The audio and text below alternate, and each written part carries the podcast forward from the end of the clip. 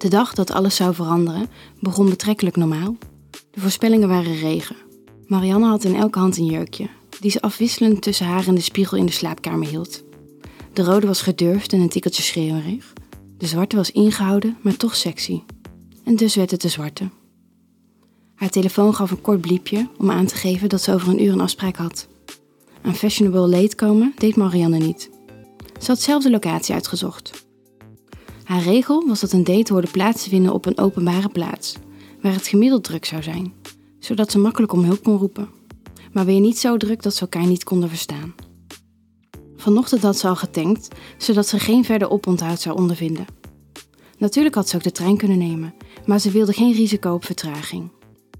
En hoewel ze ervan uitging dat Martin de rekening zou betalen, had ze toch voor voldoende saldo gezorgd. Haar tasje was misschien klein, maar er zat een volledige survival kit in. De lipstick en de mascara gingen vergezeld van een flaconnetje glijmiddel, drie condooms en een busje pepperspray, haar plan B. Vriendinnen van Marianne grapten altijd dat ze elke beslissing, groot of klein, eerst uitwerkte in een flowchart en een mindmap, zodat ze alle variabelen wel doordacht kon afwegen. Nee, je kon Marianne niet betichten van een opwelling of bevlieging. Ze was het type vrouw die haar bed al opmaakte terwijl ze zelf nog in lag. En ze had een lijst waarop alle lijstjes stonden die ze bijhield. Het ging Marianne te ver om zichzelf een controlfreak te noemen. Dat de kleren in haar kast op kleur hingen, was alleen om ze makkelijk terug te vinden. En dat dat sommige mensen iets wat beangstigde, gaf Marianne stiekem een vreemd gevoel van welbehagen.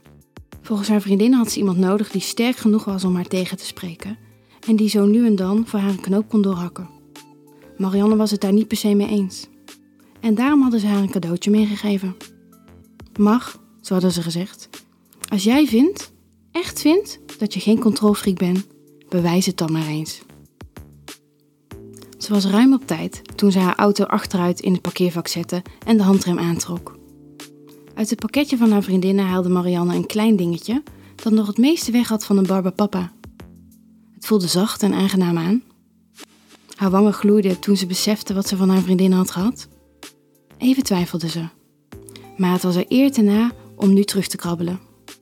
Met een beetje glijmiddel uit haar tas, zie je wel, was haar lijfspreuk, gleed het balvormige ding gemakkelijk op zijn plek, alsof het een tampon was. In zichzelf giechelde Marianne. Het schijfje dat erbij zat was een afstandsbediening, die reageerde op beweging. Als ze het scheef hield, begon het te trillen en als ze ermee schudde, activeerde ze een patroon, wat een niet te onderdrukken klein gilletje veroorzaakte. In andere omstandigheden had zijn lach haar wellicht gerustgesteld, maar er was nu geen weg meer terug. En dus liep Marianne kordaat met een gestrekte arm op Martin af. Gedecideerd pakte hij haar hand en trok haar naar zich toe om haar met drie kussen op de wang te begroeten. Pas toen zij zijn hand losliet, merkte Martin tot zijn verrassing dat zijn kleine ronde schijfje in zijn hand had achtergelaten. Met enige verbazing draaide hij het ding om zijn as, bekeek het van alle kanten en schudde er onderzoekend mee. Het duurde maar heel even voor hij de samenhang van zijn bewegingen en het gekeer van zijn date begon te doorgronden. Marianne beet op haar lip. Voor het eerst in haar leven had ze letterlijk de controle uit handen gegeven. En de voorspelde regen zou niet de enige oorzaak van nattigheid worden deze avond. Wil jij nou meer spannende verhalen? Luister dan naar Charlie's Avonturen, een podcast van Easy Toys.